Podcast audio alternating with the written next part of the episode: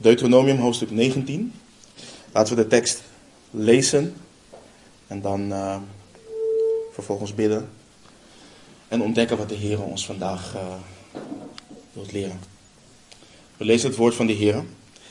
Wanneer de Heere uw God de volken uitroeit, waarvan de Heere uw God u het land geeft en u hun land in bezit neemt en in hun steden en in hun huizen woont, dan moet u voor uzelf drie steden afzonderen in het midden van uw land, dat de Heere uw God u geeft om dat in bezit te nemen.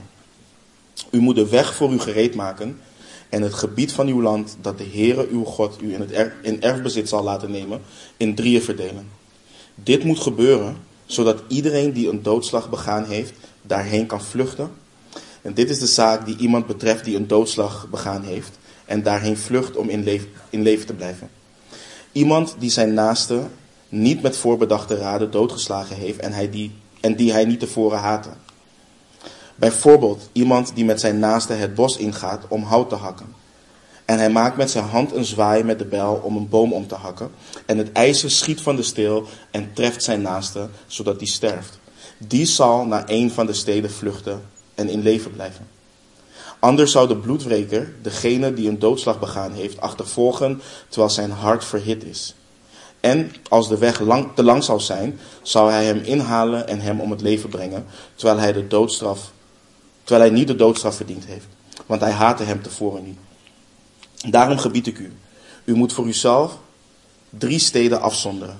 En wanneer de Heere uw God uw gebied ruim gemaakt heeft, zoals hij uw vaderen gezworen heeft, en hij u heel het land gegeven heeft dat hij gesproken heeft, uw, gesproken heeft uw vaderen te zullen geven, als u heel dit gebod dat ik u heden gebied nauwlettend houdt door de Heere uw God lief te hebben en door alle dagen in zijn wegen te gaan, dan moet u aan deze drie steden, aan deze drie nog drie steden voor uzelf toevoegen zodat er geen bloed van onschuldigen vergoten wordt in het midden van uw land, dat de Heere, uw God, u als erfelijk bezit geeft. Anders zou er bloedschuld op, u rusten. Maar als er iemand is die zijn naaste haat, een hinderlaag voor hem legt, hem aanvalt en om het leven brengt, zodat hij sterft, en dan naar een van die steden vlucht, dan moeten de oudsten van zijn stad boden sturen en hem vandaar meenemen. En zij moeten hem in de hand van de bloedwreker geven, zodat hij sterft. Laat uw oog hem niet ontzien, maar doe het bloed van de onschuldigen uit Israël weg, opdat het u goed gaat. U mag de grenssteen van uw naaste, die de voorouders geplaatst hebben, niet verleggen in uw erfelijk bezit dat u ontvangt in het land dat de Heere uw God u geeft, om het in bezit te nemen. Eén enkele getuige mag tegen niemand opstaan met betrekking tot enige ongerechtigheid of tot enige zonde, bij elke zonde die men ook zou kunnen doen. Op de verklaring van twee getuigen of op de verklaring van drie getuigen staat de zaak vast. Wanneer een misdadige getuige tegen iemand opstaat om hem aan te klagen wegens afvalligheid, dan moeten de twee mannen die dit geschil hebben voor het aangezicht van de Heeren gaan staan, voor de ogen van de priesters en de rechters die er in die dagen zijn. En de rechters moeten de zaak goed onderzoeken. En zie, is de getuige een valse getuige? Heeft hij vals getuigd tegen zijn broeder, dan moet u met hem doen zoals hij met zijn broeder dacht te doen. Zo moet u het kwaad uit uw midden wegdoen. Laten zij die overgebleven zijn het horen en bevreesd zijn en een dergelijke wandaad niet meer in uw midden verrichten. Laat uw oog hem niet ontzien. Leven voor leven, oog voor oog, tand voor tand, hand voor hand, voet voor voet. Laten we bidden. Vader, we danken u, Heer, dat we in de naam van onze Heer Jezus Christus mogen komen om wijsheid te vragen. En dat u tot ons spreekt, Heer. Opdat we geheiligd mogen worden door uw woord, want uw woord is de waarheid. Laat een ieder van ons hier veranderd weggaan. Met meer liefde, meer ontzag voor u. En meer liefde voor elkaar als broeders en zusters. Wandelend op een wijze, u waardig Heer. We danken u. En we vragen dit allemaal in de naam van onze Heer Jezus Christus. Amen. We hebben de afgelopen weken stilgestaan bij verschillende vormen van leiderschap binnen Israël. We hebben stilgestaan bij rechters en beambten, het koningschap, het priesterschap en eh, de belofte van de profeet. En we hebben stilgestaan bij de betekenis van de teksten en de toepassing ervan voor ons vandaag de dag in de lokale kerk. Wat al deze leiders, al deze dienstknechten moest kenmerken, was onder andere gerechtigheid. Het moesten rechtvaardige dienaren zijn. Dienaren die toezien op de rechtspraak binnen het land. Die toezien op de aanbidding en het volk blijven wijzen op God en op zijn wet. En zo zagen we wat betreft de koning bijvoorbeeld dat hij niet moest vertrouwen op macht en kracht in de, vormen van, of in de vorm van paarden. Hij mocht niet veel vrouwen voor zichzelf nemen en ook niet al te veel zilver en goud.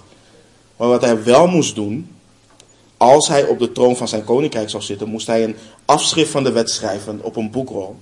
Dat moest bij hem zijn alle dagen van zijn leven. En hij moest erin lezen om de Heere, zijn God, te leren vrezen en om alle woorden van deze wet en deze verordeningen in acht te nemen door ze te houden. Als je, als je rechtvaardig wilt spreken, als je rechtvaardig moet oordelen, kan dat niet zonder het woord van God. Want zijn woord is volmaakt en bekeert de ziel. Zijn woord is betrouwbaar en geeft de eenvoudige wijsheid. En zijn woord is recht en het verblijdt het hart. En zijn woord is zuiver en verlicht de ogen. En, en voor Israël was dit waardoor alles gereguleerd moest worden. En dit geldt ook voor ons als gemeente vandaag de dag. Het woord van Christus dient in rijke mate in ons te wonen en alles te reguleren. En, en naast het kijken hoe dit van toepassing is op de gemeente en hoe dit vandaag de dag nog relevant is, hebben we ook gekeken naar hoe de Heere Jezus Christus de ultieme vervulling is van al deze ambten. Hij is de rechter die rechtvaardig zal oordelen. Hij is de hoge priester, de koning der koningen en de profeet die uit hun midden is opgestaan. En nogmaals, gerechtigheid, dus Gods gerechtigheid hoort centraal te staan binnen het beloofde land. Dat is wat het volk van God dient na te jagen. Maar dit werkt beide kanten op. We hebben gezien hoe zij die schuldig zijn aan afvalligheid, of welke zonde dan ook, gestraft dienden te worden. Het recht diende daarin zegen te vieren. Maar een rechtvaardige natie bestraft niet alleen hen die schuldig zijn, het beschermt ook de onschuldigen, de kwetsbaren. En Gods woord laat zien dat God wat te zeggen heeft over beide. En in Deuteronomium 19 zien we richtlijnen en wettelijke procedures die ervoor dienen te zorgen dat er op een rechtvaardige wijze eh, naar de kwetsbaren en onschuldigen wordt omgekeken, omgezien. Dat ze beschermd worden tegen onverdiende straf. Laten we versen 1 tot en met 3 weer lezen. We lezen dat Mozes daar zegt: Wanneer de Heere uw God de volken uitroeit, waarvan de Heere uw God u het land geeft en u hun land in bezit neemt en in hun steden en in hun, hun huizen woont, dan moet u voor uzelf drie steden afzonderen in het midden van uw land, dat de Heere uw God u geeft om dat in bezit te nemen. U moet de weg voor u gereed maken en het gebied van uw land, dat de Heere uw God u in erfbezit zal laten nemen, in drieën verdelen. Dit moet gebeuren zodat iedereen die een doodslag begaan heeft daarheen kan vluchten. Dus Mozes maakt duidelijk dat wanneer de Canaanieten door de Heere God verwijderd worden uit het land en zij het land in bezit nemen, dat ze drie steden binnen het land moeten afzonderen, drie vrijsteden. In Exodus 21 wordt hier al naar verwezen, maar in nummerie 35 vanaf vers 9 uh, staat, gaat Mozes hier uitgebreid uh, bij stilstaan. In, in Deuteronomium 4 hebben we gezien hoe Mozes vertelt dat aan de zijde waar zij zich op dat moment bevinden van de, van de Jordaan er al drie vrijsteden zijn aangewezen. Bezer in de woestijn, Ramoth in Gilead en Golan in Bazaan. En deze vrijsteden waarnaar gerefereerd wordt in onze tekst, uh, zijn onderdeel van de 48 steden die aan de Levieten zijn gegeven. Hier hebben we het vorige week ook over gehad. Nou, de steden waar Mozes naar refereert in onze tekst van vanmorgen, die betreffen steden binnen het beloofde land. En het land werd in drieën verdeeld en de steden werden zo ingedeeld dat de hele bevolking een stad had op vluchtafstand. En sommige uh, Bijbelcommentatoren zeggen dat wat Mozes bedoelt met de weg gereed maken, dat de weg waarover men moest vluchten naar die vrijsteden altijd als het ware op en top moesten zijn. Er mochten geen obstakels zijn op die weg uh, die iemand zou kunnen verhinderen om naar die vrijstad te komen. En de reden lezen we aan het einde van vers 3. Dit moet gebeuren zodat iedereen die een doodslag begaan heeft, daarheen kan vluchten. Die persoon kon daartoe, uh, daar naartoe vluchten en dan zijn zaak afwachten. En ik ga hier zo dieper op in, maar laten we versen 4 tot en met 7 lezen om een completer beeld van dit alles te krijgen. Mozes zegt, dit is de zaak die iemand betreft die een doodslag begaan heeft en daarheen vlucht om in leven te blijven. Iemand die zijn naaste niet met voorbedachte raden doodgeslagen heeft en die hij tevoren niet haatte. Bijvoorbeeld iemand die met zijn naaste het bos ingaat om hout te hakken en hij maakt met zijn hand een zwaai met de bel om een boom om te hakken en het ijzer schiet van de steel en treft zijn naaste zodat hij sterft. Die zal naar een van de steden vluchten en in leven blijven. Anders zou de bloedwreker, degene die een doodslag begaan heeft, achtervolgen terwijl zijn hart verhit is. En als de weg te lang zou zijn, zou hij hem inhalen en hem om het leven brengen, terwijl hij niet de doodstraf verdiend heeft, want hij haatte hem tevoren niet. Daarom gebied ik u, u moet voor uzelf drie steden afzonderen. Dus we krijgen nu een vollediger beeld van waarom iemand die een doodslag begaan heeft naar een van die vrijsteden toe kan vluchten. En je ziet dat dit het zesde gebod, u zult niet doodslaan, raakt. Dit heeft met doodslag te maken.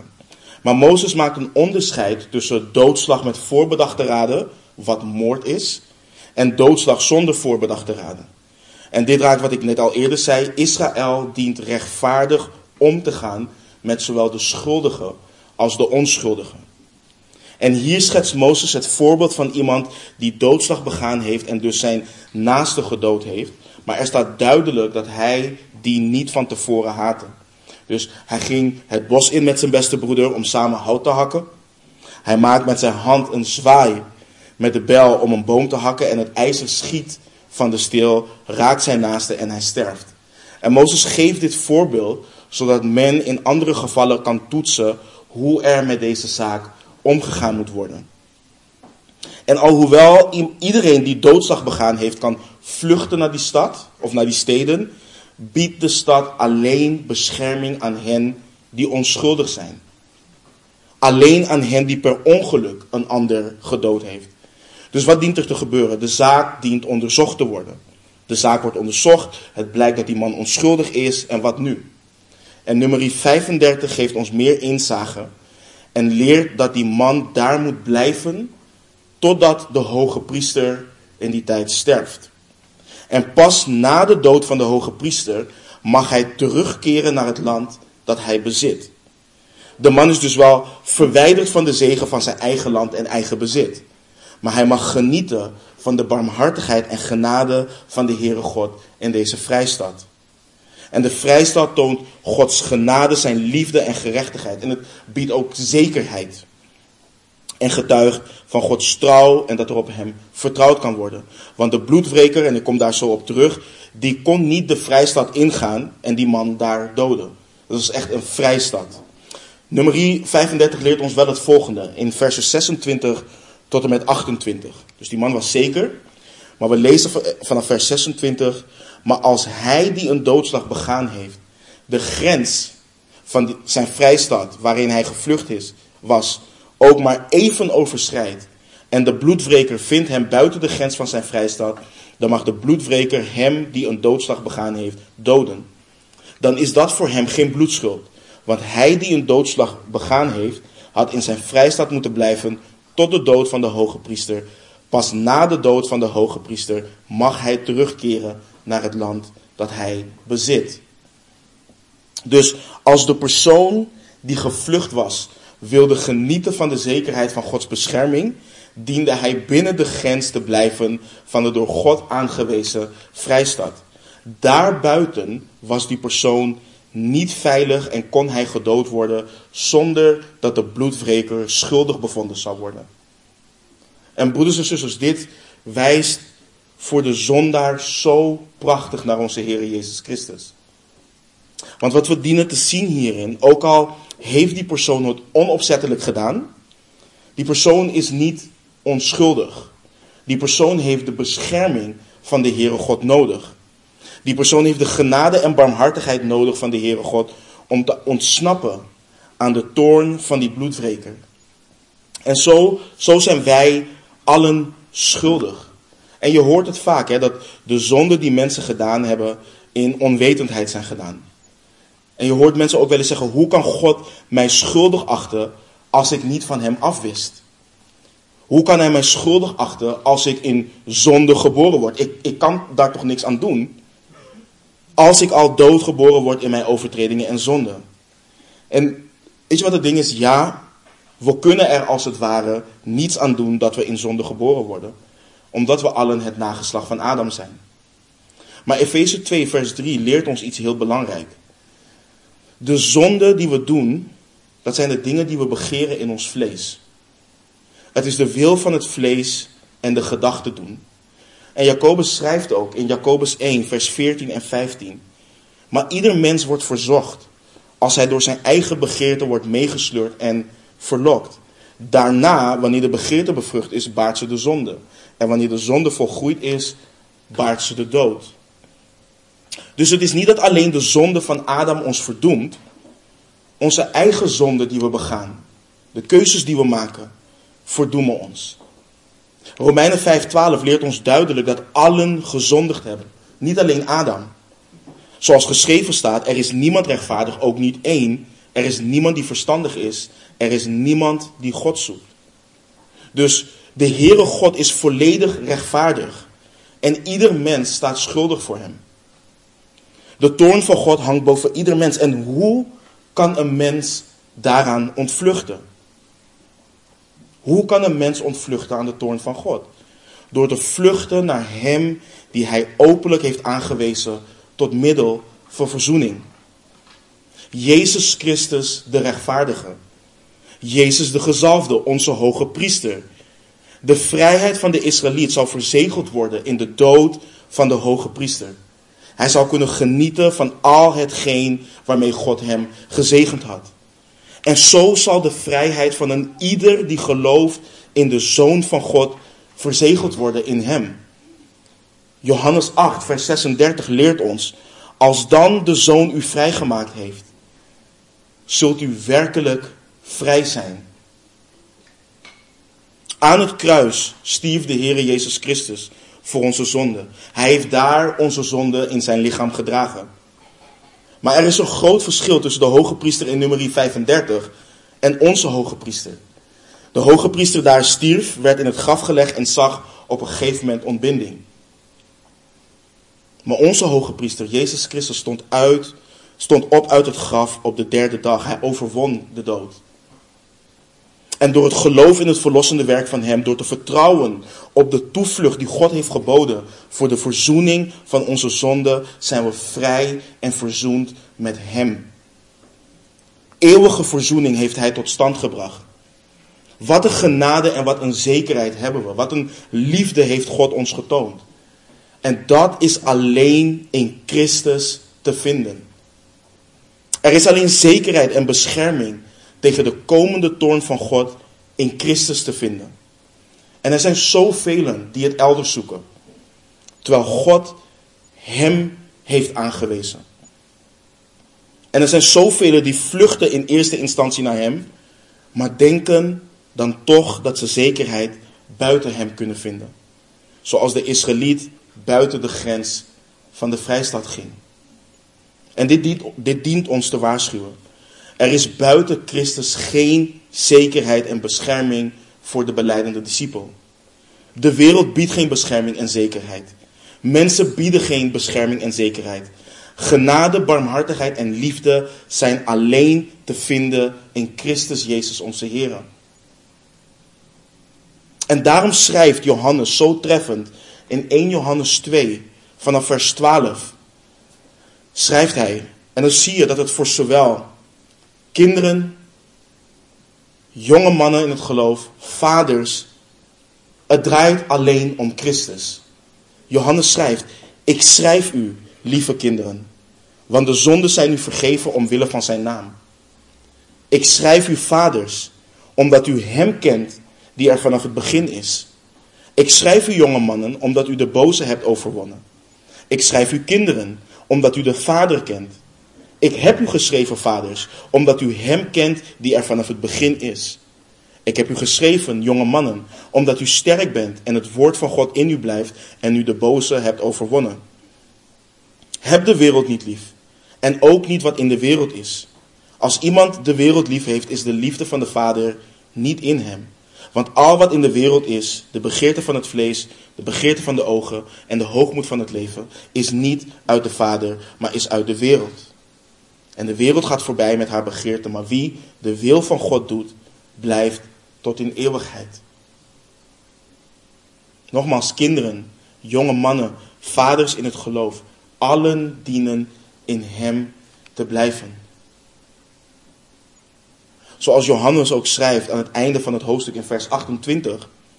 En nu, lieve kinderen, blijf in Hem, opdat wij vrijmoedigheid hebben wanneer Hij geopenbaard zal worden en niet door Hem beschaamd gemaakt worden bij Zijn komst.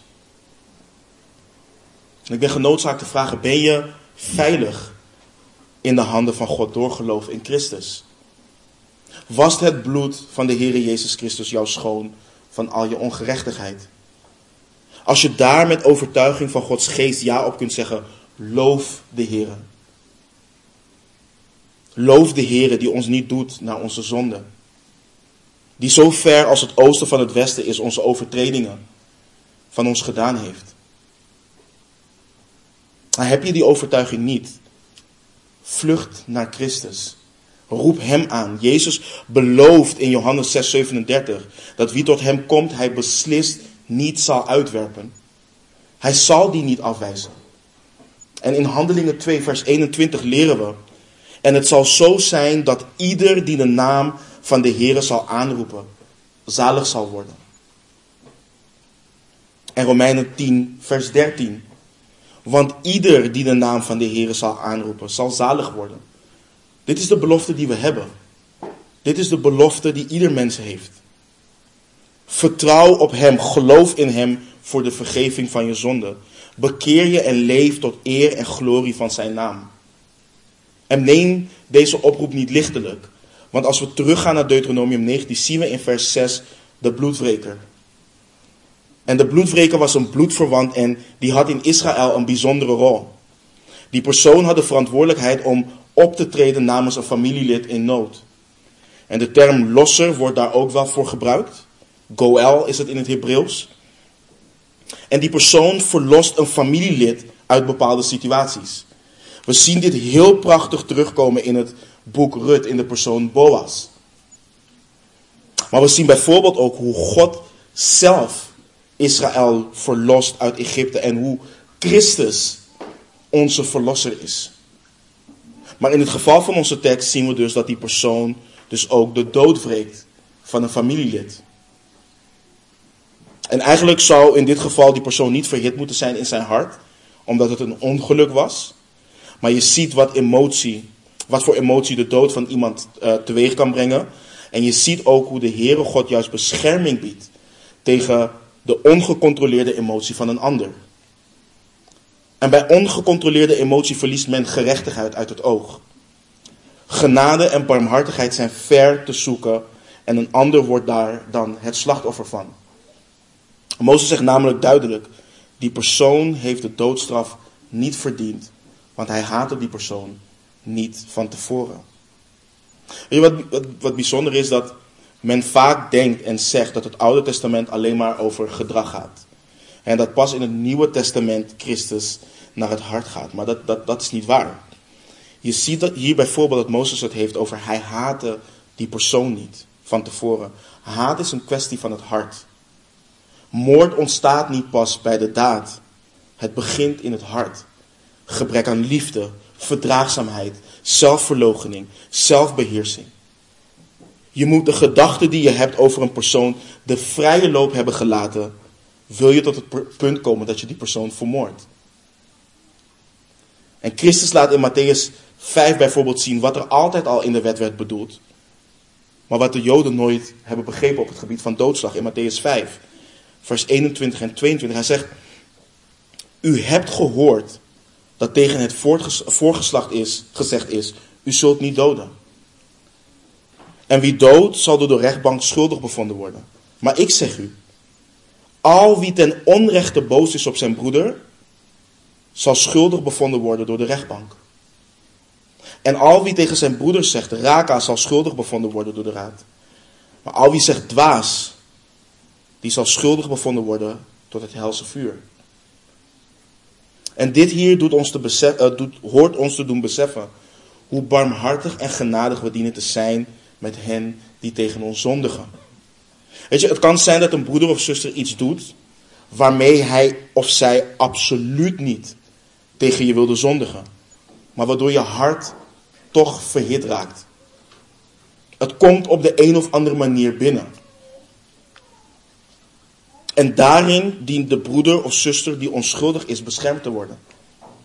Er dient omgezien te worden naar hem of haar en de broeder of zuster waarvan het hart verhit is om zichzelf te wreken, dient zich te bekeren. Hij dient de zon niet onder te uh, laten gaan over zijn of haar boosheid. En we dienen te beseffen dat dit het rechtssysteem betreft in theocratisch Israël.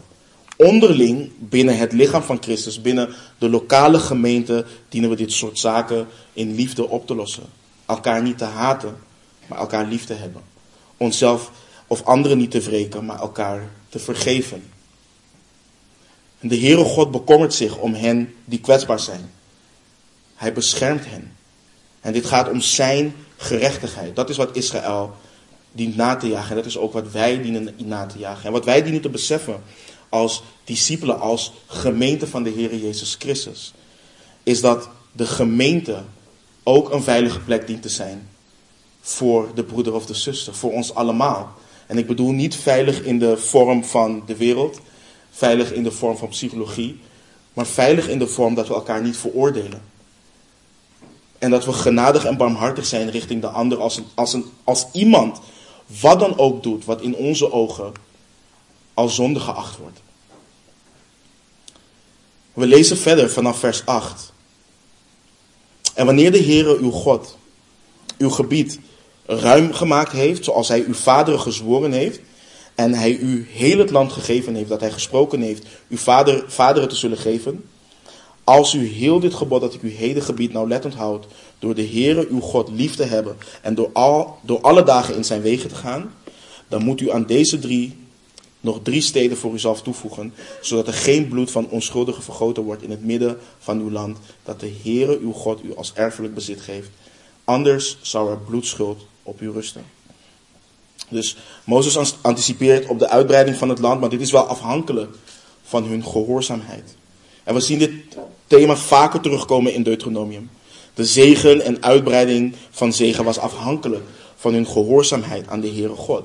We hebben het hier niet over hun verlossing, want ze waren al verlost. Maar dat betekent niet dat er geen gehoorzaamheid wordt geëist van de Heere God. Dat is ook hoe we laten zien dat we Hem lief hebben. Het in acht nemen van Zijn woorden en alle dagen in Zijn wegen te gaan. En we zien niet in het Oude Testament dat er nog drie steden worden toegevoegd. Wat laat zien dat Israël ongehoorzaam is geweest aan de Heere God. We zien ook dat Israël nooit het volledige land in bezit heeft genomen. Wat de Heere hun God hen gegeven had. En de versen die we zojuist gelezen hebben leren ons nog iets belangrijks. Wanneer, we, wanneer kwetsbare en onschuldige mensen lijden. Omdat de samenleving geen voorziening heeft getroffen voor hun veiligheid. Deelt de hele samenleving in de schuld van de aangerichte schade. Anders zou er bloedschuld op u rusten, zegt Mozes. Heel vaak denken we ook dat alleen de opzieners dienen te zorgen voor, als het ware, wat ik net ook noemde, de veiligheid binnen de gemeente. En voor een groot gedeelte is dat ook waar, want daarvoor zijn opzieners. Maar wij allen dienen zorg te dragen voor elkaar. Deze verantwoordelijkheid ligt niet alleen bij een opziener. Het ligt bij een ieder van ons. En vanaf vers 11 gaat Mozes verder en maakt hij duidelijk wat ik eerder zei, dat de vrijstaat alleen bescherming biedt aan hen die onschuldig zijn. Laten we lezen. Maar als er iemand is die zijn naaste haat, een hinderlaag voor hem legt, hem aanvalt en om het leven brengt, zodat hij sterft en dan naar een van die steden vlucht, dan moeten de oudsten van zijn stad boden sturen en hem vandaar meenemen. En zij moeten hem in de hand van de bloedwreker geven, zodat hij sterft. Laat uw oog hem niet ontzien, maar doe het bloed van de onschuldigen uit Israël weg, opdat het u goed gaat. Dus nogmaals, de onschuldige die zou genieten van de bescherming, genade en barmhartigheid van de Heere God in een van de vrijsteden. Dat geldt niet voor de persoon die schuldig is. Als de zaak onderzocht was en het duidelijk werd dat die persoon schuldig was, dan moest die persoon worden opgeleverd aan de bloedwreker zodat hij, zodat hij sterft. Dus nogmaals, gerechtigheid werkt twee kanten op. En zoals we vaker in de serie hebben gehoord, het gaat om de gerechtigheid van de Heere God. En het klinkt alleen cru wanneer we denken het zelf beter te weten dan de Heere God. Wanneer ons hart zich verheft en we beter dan de, dan de God die gerechtigheid is, denken te weten wat rechtvaardig is. Net zoals Israël, eh, Israël er alles aan moest doen dat de onschuldige beschermd werd, moesten ze er alles aan doen dat de schuldige de verdiende straf, straf krijgt. Wanneer een gemeenschap toestaat dat een onschuldige, onschuldige persoon vermoord wordt, draagt de hele gemeenschap de schuld van die actie. Totdat de moordenaar gestraft is, draagt de hele uh, gemeenschap de schuld. En het zal niet goed gaan met de gemeenschap omdat ze Gods wet heeft overtreden. En je ziet hier, dus God houdt de, onschuldige, of de schuldige niet voor onschuldig. En dat is ook het belangrijke voor de persoon die niet in Christus is. Ik had laatst ook een gesprek met iemand die zei van, weet je, ik doe net genoeg dingen. Ik geloof niet in God, maar ik doe net genoeg dingen dat als het uiteindelijk waar blijkt te zijn, dat ik alsnog een voet binnen de deur heb. Net zoals de vrijstad je enige zekerheid is. Nogmaals, je hebt geen zekerheid als je niet in Christus bent. Je kan doen wat je wilt. Je kan, je kan de Ave Maria's bidden, alles doen wat je wilt. Maar als je niet in Christus bent, dan heb je geen zekerheid. En dan zal je eeuwig verloren gaan. En daarom is het goede nieuws van Christus ook goed nieuws. Omdat in hem die zekerheid is. Dus in versen 1 tot en met 13 zien we hoe Mozes uitlegt hoe er omgegaan moet worden met de kwetsbare en onschuldige wat betreft doodslag. De volgende kwetsbare die beschermd dient te worden, benoemt Mozes in vers 14. Hij, hij zegt, u mag de grenssteen van uw naaste die de voorouders geplaatst hebben, niet verleggen in uw erfelijk bezit, dat u ontvangt in het land dat de Heere uw God u geeft om het in bezit te nemen. Dus Mozes heeft het hier niet alleen over het zorgdragen voor je eigen land. Hij heeft het hier over het land van je naaste. En ieder diende het erfelijk bezit van een ander te erkennen en te respecteren. Je ziet hier hoe Mozes een ieder opdraagt om erop toe te zien, op, op toe te zien op het feit dat een ieder kan genieten van de zegeningen die ze krijgen van de Heere God. Het is de verantwoordelijkheid van een Israëliet om ervoor te zorgen dat zijn naaste kon genieten van zijn eigen land. En omdat God degene was die het land had verdeeld, was het verleggen van de grens van grensstenen en dus het onwettig toe-eigenen van grondgebied een misdaad van diefstal. Niet alleen tegen je naaste, maar tegen God. En de geschiedenis van Israël toonde aan dat hebzuchtige landeigenaren verschillende gewetenloze methoden gebruikten om land van anderen te ontvreemden. Dit was de zonde van diefstal, wat voortkomt uit hebzucht. In 1 Koningen 21 lees je het verslag van Agab en Nabot in relatie tot wat we hier lezen in vers 14. En dit is geen lichtelijk gebod. Later, wanneer we ons in Deuteronomium 27 bevinden, lezen we dat Mozes de Levieten opdraagt om het volgende uit te spreken. In Deuteronomium 27, vers 17. Hij zegt: Vervloekt is wie de grenssteen van zijn naaste verlegt. En heel het volk moet zeggen: Amen. Zo is het. En in spreuken 23, vers 10 en 11 lezen we: Verleg de aloude grensstenen niet. En kom niet op de akkers van wezen. Want hun verlosser is sterk. Hij zal hun rechtszaak met u voeren. En als Christus niet je pleiter is, dan heb je geen enige hoop dat die rechtszaak gewonnen wordt.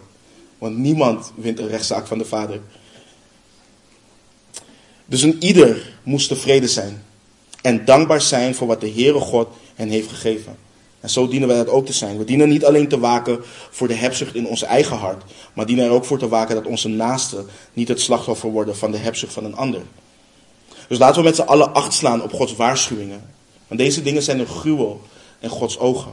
En zo ook wanneer het gaat om bijvoorbeeld de geestelijke gaven die God geeft. Een ieder binnen de gemeente heeft geestelijke gaven. Maar je hebt bijvoorbeeld mensen die het in de weg staan om anderen hun geestelijke gaven die God hen heeft gegeven te laten uitoefenen. Te laten benutten binnen de gemeente. Want God geeft geestelijke gaven om elkaar te dienen. En zo moeten we elkaar dus niet beroven van de dingen die God geeft. We horen elkaar te bemoedigen en te dienen in het feit dat een ieder kan gebruik kan maken van de zegeningen die de Heere God hen geeft. En vanaf vers 15 heeft Mozes het over het beschermen van een andere groep. En dat is de persoon die slachtoffer kan worden van een vals getuigenis. Laten we lezen. Eén enkele getuige mag tegen niemand opstaan met betrekking tot enige ongerechtigheid of tot enige zonde. Bij elke zonde die men ook zou kunnen doen. Op de verklaring van twee getuigen of op de verklaring van drie getuigen staat de zaak vast.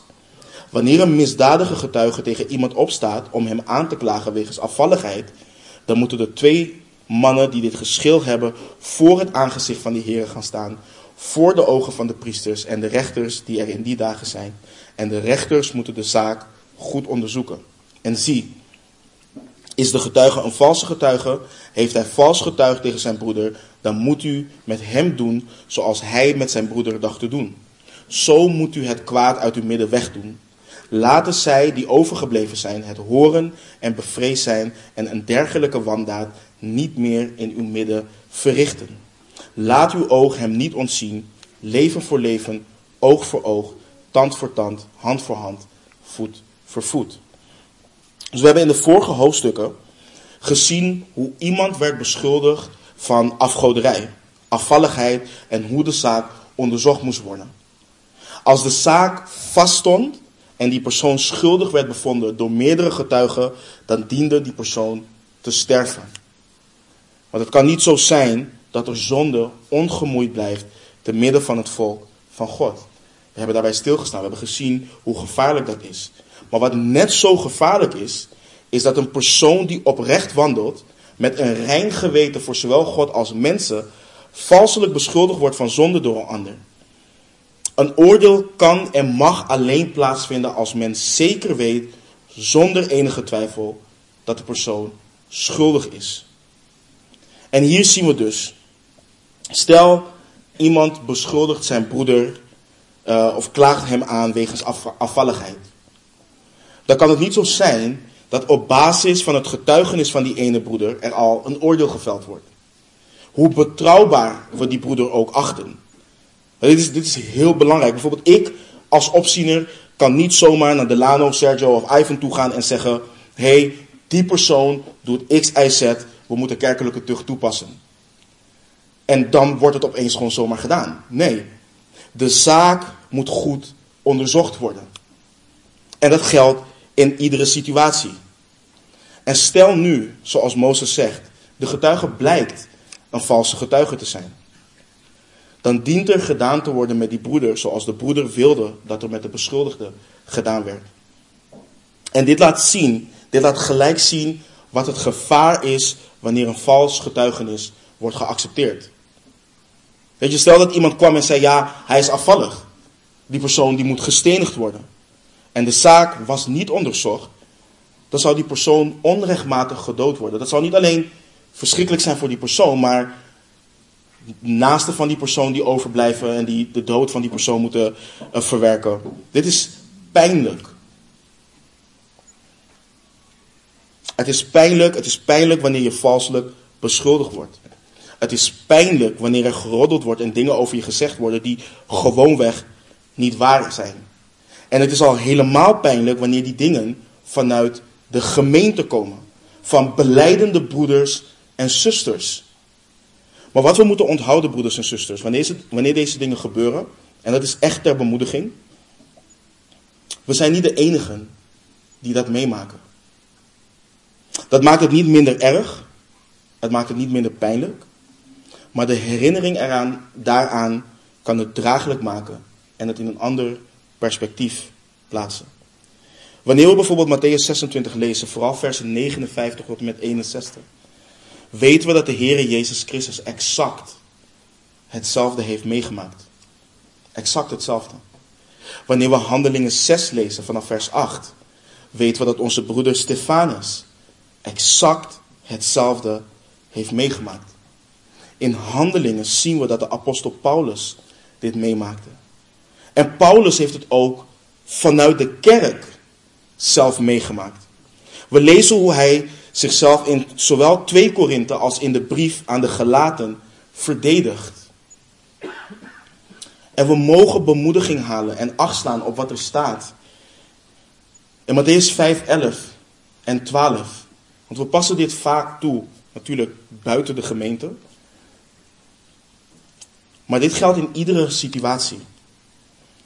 De Heer Jezus spreekt: Zalig bent u als men u smaadt en vervolgt en door te liegen allerlei kwaad tegen u spreekt omwille van mij.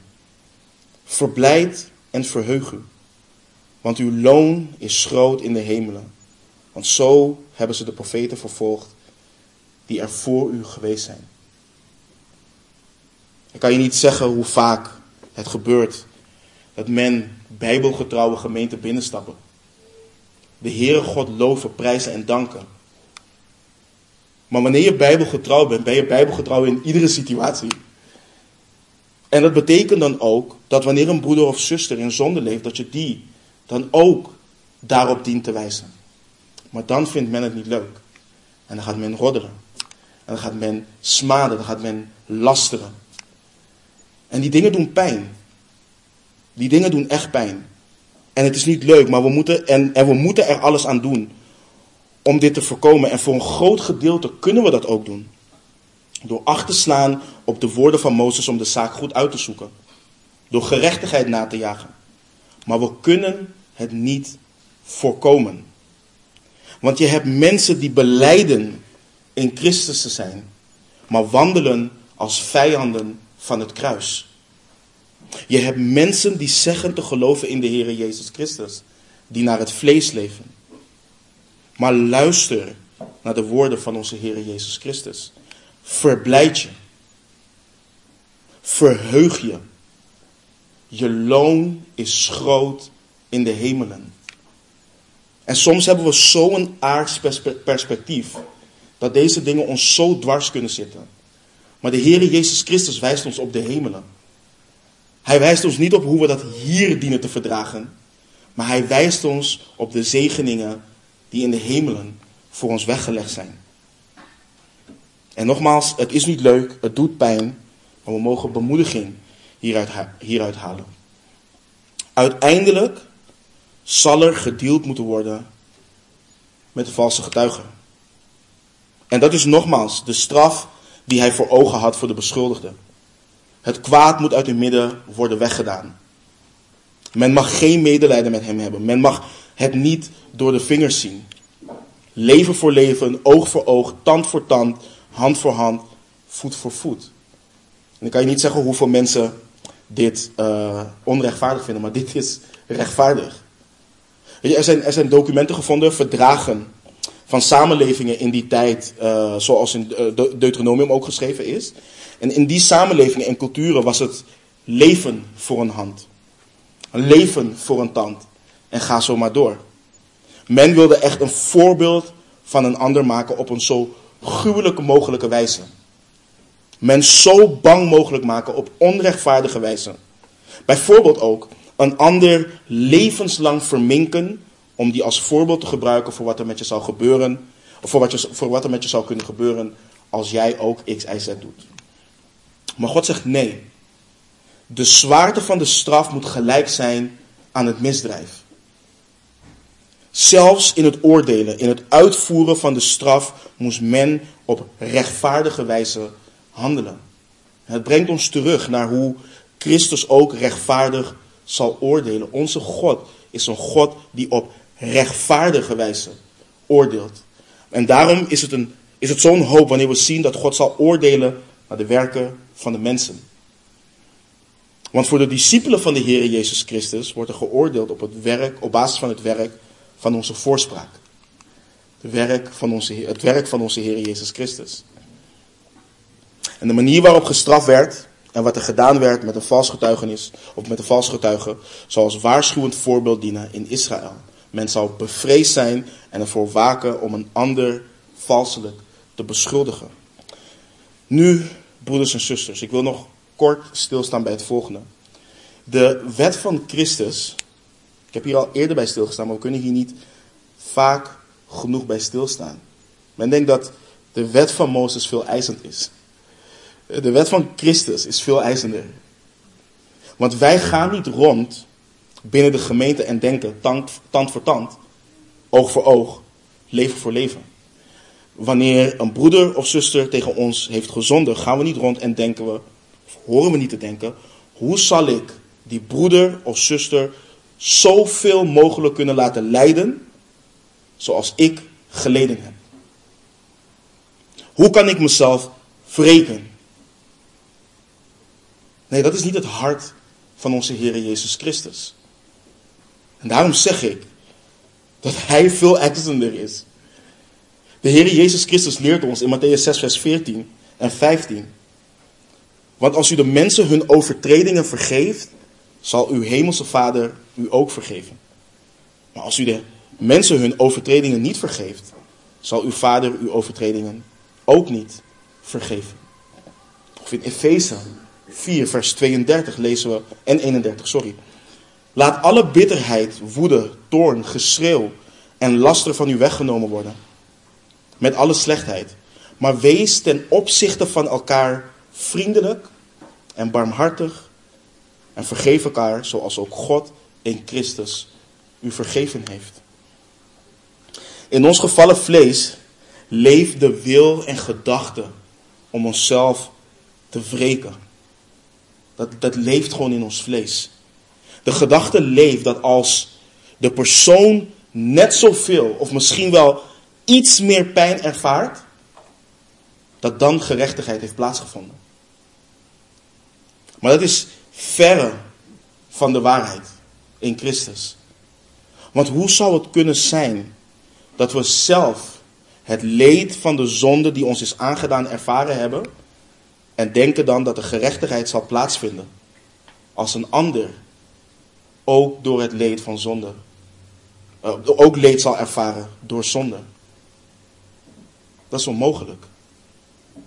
Nee, broeders en zusters, we dienen te kijken naar het werk van onze Heer Jezus Christus. Hij die onschuldig was, heeft voor onze zonde geleden. En wij, zijn, en wij worden vrijgesproken. Er wordt niet meer gedacht aan onze zonde. Laten wij dezelfde barmhartigheid tonen aan allen om ons heen. Het is makkelijk om hen lief te hebben die ons lief hebben. Dat is makkelijk. Het is makkelijk goed te doen aan hen die goed doen aan ons. Maar broeders en zusters, laten we niet als de tollenaars zijn. Laten we niet zoals Lamech zijn in Genesis 4 en ons 70 maal 7 maal wreken. Laten we volmaakt zijn, zoals onze Vader die in de hemelen is, volmaakt is. Laten we onze broeders en zusters lief hebben en elkaar tot 70 maal 7 maal vergeven. Onze broeder Johannes schreef in 1 Johannes 4, vers 7, Geliefde, laten wij elkaar lief hebben, want de liefde is uit God. En een ieder die lief heeft,